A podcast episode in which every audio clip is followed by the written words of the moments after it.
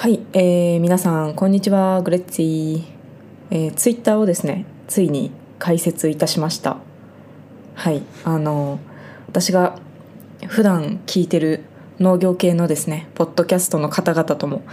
つながれたりしてですね嬉しいですね。あのせっかくツイッターをね始めたので、まあ、もちろん農業の話をしたいところなんですけれども農業の話を今回はしません。あの本当はね今日はまだそのあの前に紹介したけどまだ紹介してない野菜がいっぱいあるのでこっちのスイスの野菜についてまた今日も紹介する回を取るはずだったんですがあのまとめるのが間に合わなかったので今日は全然あのほぼフリーっていうかあのかけてないので話す内容をフリーな感じで 話していきたいと 思います。はいあのなぜかというと私は今休暇であのスイスにいなくてですね今オーストリアに来ています。はい。なので今日のテーマあ、えー、テーマの前にまずは番組名ですね。番組名は「パルサーの探し物」今回で8回目ということになります。はい、えー、ではですね今日のテーマを発表いたします。ズバリ休暇です。はい。休暇について話します。あの今週からですね今週というか昨日昨日から私はその1週間、まえー、休暇になるんですよこの先。でオーストリアに旅行に行くっていうことになったんですけどなんかね先週 あの社長たちがなんか私がいなくなるってことを絶対忘れてるなっていう雰囲気だったんですよね。なんかその夏の休暇夏にも一回休暇取ってるんですけど夏の時はそのもう1ヶ月前から休暇の予定決めたのかっていうずっと休暇の話されてたのに今回はもう忘れられてるから一切休暇がどうとかいう話が出てこなくていやこれ私が来週からいないってこと知らんなこいつらと思ってやばくないって思って私が告知したんですよ社長に。あの私が休暇ってこと覚えてます？みたいな。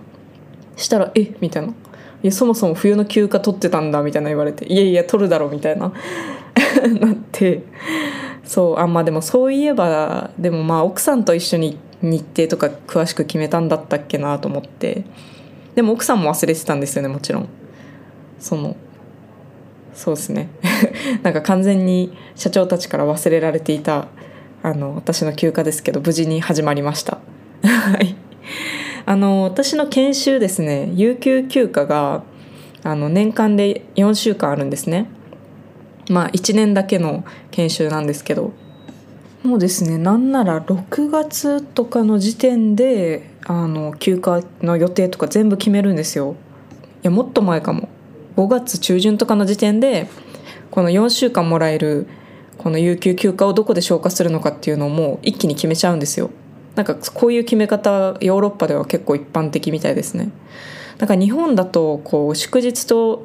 なんか自分のこの有給休暇をくっつけてみたいななんかその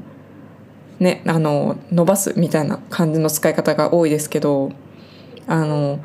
スイスに限らずですねドイツとかオーストリアとかまあヨーロッパのその周辺の国もあの長期で休む私みたいな感じでそのまとめて2週間とかあのまとめてあの1週間とかなんかそういう感じでバッと使う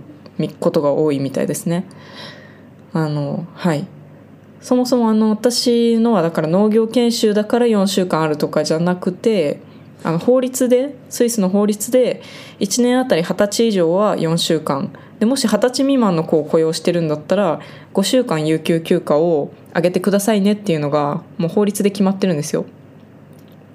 なんでまあ絶対あります4週間以上は。はいまあ、法律で決まってるだけなんでその各企業が個人にその個別で設定する休暇が、まあ、プラスアルファあるよってことがまあ多いっぽいですねあの会社の場合は。うん、なんでその大人だったらスイスだと5週間あの平均で休暇取ってるらしいっていう言われてますね。あのまあ日本は有給は普通10日ですよね。うん、じゃあなんかまあ日本の方が全然休み少ないのかなっていう感じがしたので調べてみたんですけど、まあ、スイスと比較しちゃうと、まあ、週休2日の会社だと想定した場合に、まあ、日本は祝日が16日あるんですね。で有給が会社から10日間もらえてでお盆休みが別であるじゃないですか。夏季休暇って言ったりもするのかな。お盆休みとりあえず3日とあと年末も3日休みありますよね。で、まあ、32日合計するとあの土日とかは抜いてですよ。祝日プラス有給プラスそういうお盆年末で32日。でスイスってなると祝日が少ないんですよね。11日。日本より5日も少ないです。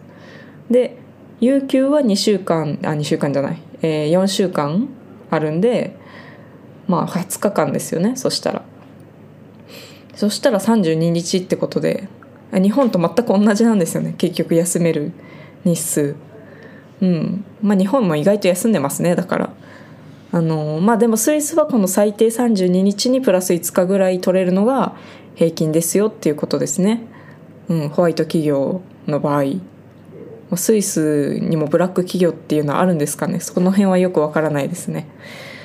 あのまあこうやって話した割にあの私は実家も農家だったりするんで全然ピンとは来てないんですけどあのそもそも農家の場合はですねハイシーズンとか土日休みないじゃないですか。なんか そうですね。なんか3ヶ月ノンストップみたいななんかそういうのがまあ割と普通なんじゃないかなと。3ヶ月かもそれ以上の場合もあると思うけど。でなんか逆にそのハイシーズンの後に農閑期が来て、まあ、つまりは仕事が多くないシーズンっていうのが来たりしてっていう感じなんでまあね特に家族経営の農家さんならそういう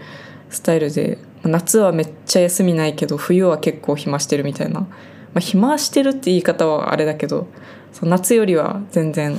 少なくなる仕事みたいな人が多いですよねきっと。うん、あのちなみにうちのホストファミリーはどうしてるのかっていうとですねあの丸2週間休暇で家を空けてましたね。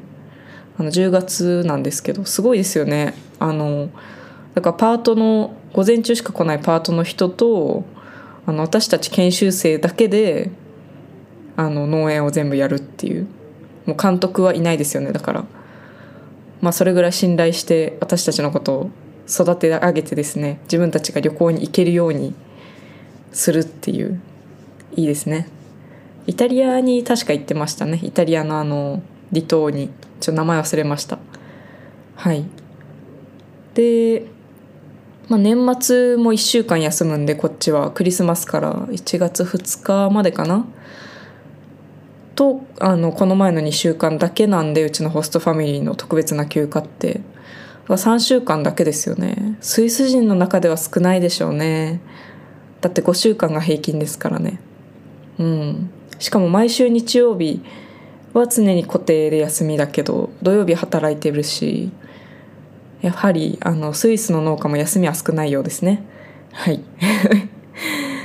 あのちなみにですねあの労働時間があの私たち研修生の場合は他のパートさんとかとはちょっと違うんですけど研修生組はあの労働時間はだいたい、え、52時間半ですね週の労働時間は。うん。まだでもプラスアルファ週に2回その市場の売り子の時にはその社長の運転するトラックのですねあの助手席に乗って移動しなきゃいけないんであのそうですね。あの市場に行く往復1時間かける週2のこのあの給料発生しない無の時間があるんですけど。まあそういうねちょっと闇の部分とかありますけど。まあそれとか他にももろもろまあちょこまかとあるんで拘束時間はまあ長いですね。52時間半と言ったけれどもおやおやもっとじゃないかっていう拘束されてるのは車乗ったりとか。なんかサービス残業っぽい地味にちょっとずつ10分ずつとか長くなる仕事とか。そういうのはね。まあまあありますけどね。うん。まあでも私は別にそのなんか出稼ぎでこっち来てるわけじゃないんで全然別に、まあ、1年で終わるしみたいなとこあるんでこうやって言ってるけどまあまあ別にいいですけどね。そのなんだろういっぱい働かされてこうクソってなってるこの時間もなんかまあ悪くないかみたいな。うん。なんかって思ったりしてますね。その自由な時間が短いからこそこうやってポッドキャストでねベラベラ喋って楽しいみたいなところもまああるとは思うんで全部結果良かったですよね。はい。でまあそうですね。まあでも最近は体ももう慣れたし同僚とも仲良くしてるんで毎日仕事行くのも楽しいぐらいな感じなんで全然はいいい感じです。えー、休暇の話となったらもうあの台本をここまでしか書いてないのでもう話すことがないんですがそうですね。あのじゃあ昨日からの移動について話しますか。スイスオーストリアなんかスイスリヒテンシュタインっていう小さい国を挟んでオーストリアがあるんですけど私が今日来てるのはウィーンなんでウィーンって結構遠いんですよねそのスイスの中心地からは。うん、でどうやって移動してきたかっていうと飛行機かと思いきや違うんですよね。まず昨日の夜私は夜の8時ぐらいに家を出てですねあのまずはチューリッヒのスイスで一番大きい町チューリッヒのあの、えー、ハウプトバンホフ、えー、ハウプトバンホフってなんだ、えー、中央駅チューリッヒ中央駅に行ったんですよね。でその中央駅からウィーンに直通の寝台列車が出ているんですよなんと。私寝台列車って乗ったことなかったんですね。でなんかウィーンに行きたいなっていうのは最初から思ってたんですけど行く方法調べてる時になんか「お寝台列車あるじゃんヨーロッパ」ってなってそうあんまあ日本も確かありますよね島根行きとかで。まあでもとにかく乗ったことなかったんでこれはもう寝台特急乗るしかないっしょと思って撮ったんですよ。いや快適でしたね寝台列車。もう一回乗りたいぐらいですね正直。あのなんか足伸ばして布団かぶって電車で寝るってすごくないですか？めちゃくちゃ不思議な感じでした。しかもめっちゃ眠れますね。正直この揺れも心地いいみたいな。しかも静かで全然うるさい人とかいなくて。それはラッキーだった可能性もありますけどね。なんかその私はその一人部屋取ったんですよ。一人部屋取って本当はその2人入れる部屋なんですけど私が泊まった部屋。でもまあなんか1人ちょっと高く払って1人部屋にもできるみたいな感じで私と全く同じサイズの部屋をカップルで使ってる人たちが、ま、隣の部屋だったんですけどその人たちも静かだったしなんか私が乗ってるその列車もう何号車みたいなのもなんかうるさい人とかいなくてあでも朝起きたらなんか廊下でなぜかいびきかいて寝てる人がいたりはしたんですけどでも私は夜中にはうるさいと思わなかったんですよね。なんで全然快適でした。しかも朝ごはんも含まれてるんで多分その料金的には普通にその普通の昼間の電車で行った料金よりも安いぐらいな感じなんですよ。けど朝食付きで一人部屋でゴロゴロできてみたいな。めちゃめちゃいいじゃんって。なんか噂に聞くところによるとなんか赤字だったりもするらしいって聞いたりするんですけどじゃあなんで続けてるんですかね？あの寝台列車。あのそこまで全然あの今回は何も調べずに喋っているので分かりませんけれども。あの本当におすすめですね寝台列車、えー、ちなみに私が乗ったやつは何だったかナイトジェットみたいな名前のやつ。ですね。あの夜景とかもねすごい綺麗で写真がねあの動いてる電車からあの綺麗な夜景の写真を撮るようなあのハイレベルなカメラ私は持ってなかったのでちょっと全然写真とか撮れなかったんですけど目で見る分にはなんか夜景も綺麗ですごいいい感じでしたね。はい。で朝に着くんで朝から早速も観光もできちゃうから一旦駅のロッカーに荷物預けてでまあなんかいろいろクリスマスマーケットとかもね今始まってるんでそういうの見ながら街ぶらしたりあとあそうあの今日のメインはシェーンブルン宮殿でしたね。シェーンブルン宮殿っていうのはあのお城ですね。オーストリアに。オーストリアといえばあのあれですよ。ハプスブルク家ですよ。あの神聖ローマ帝国の時代にめちゃくちゃあの栄えてた貴族のお城があのオーストリアにはあるんでオーストリアとかウィーン？ウィーンの中心地にはそういうハプスブルク系関連のいろんなものがあるのでそういうそのね豪華なお城を見たりとかしてちょっとおおってなってました。撮影禁止なのがね残念ですね。あれはマジで映えてましたよ。うん。まあでもみんなカシャカシャカシャカシャやっちゃうだろうなっていうので撮影禁止になってるのかな。っていうところもあるかもしれないですね。なんか普通にお城なんかそのシェーンブルン宮殿とかっていうのももう完全にそのお部屋の様子とかを見学できるっていうその貴族が暮らしてた部屋を実際に見れますよっていうテーマの展示のところなんで広くないんですよ別に。なんかお家を見てるんで。だから入れる人数とかもすごい限られてるしあの写真を撮らせてたらその人数人が収容しきれないっていうところはあるでしょうね。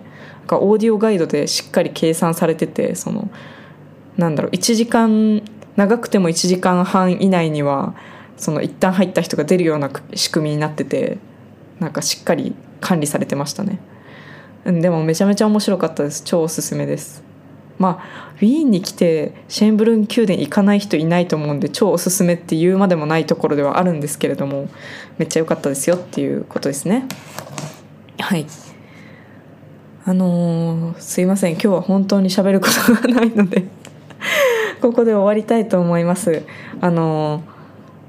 はい。あのこっからですね。1週間。休暇なので。できればザルツブルグにも行きたい。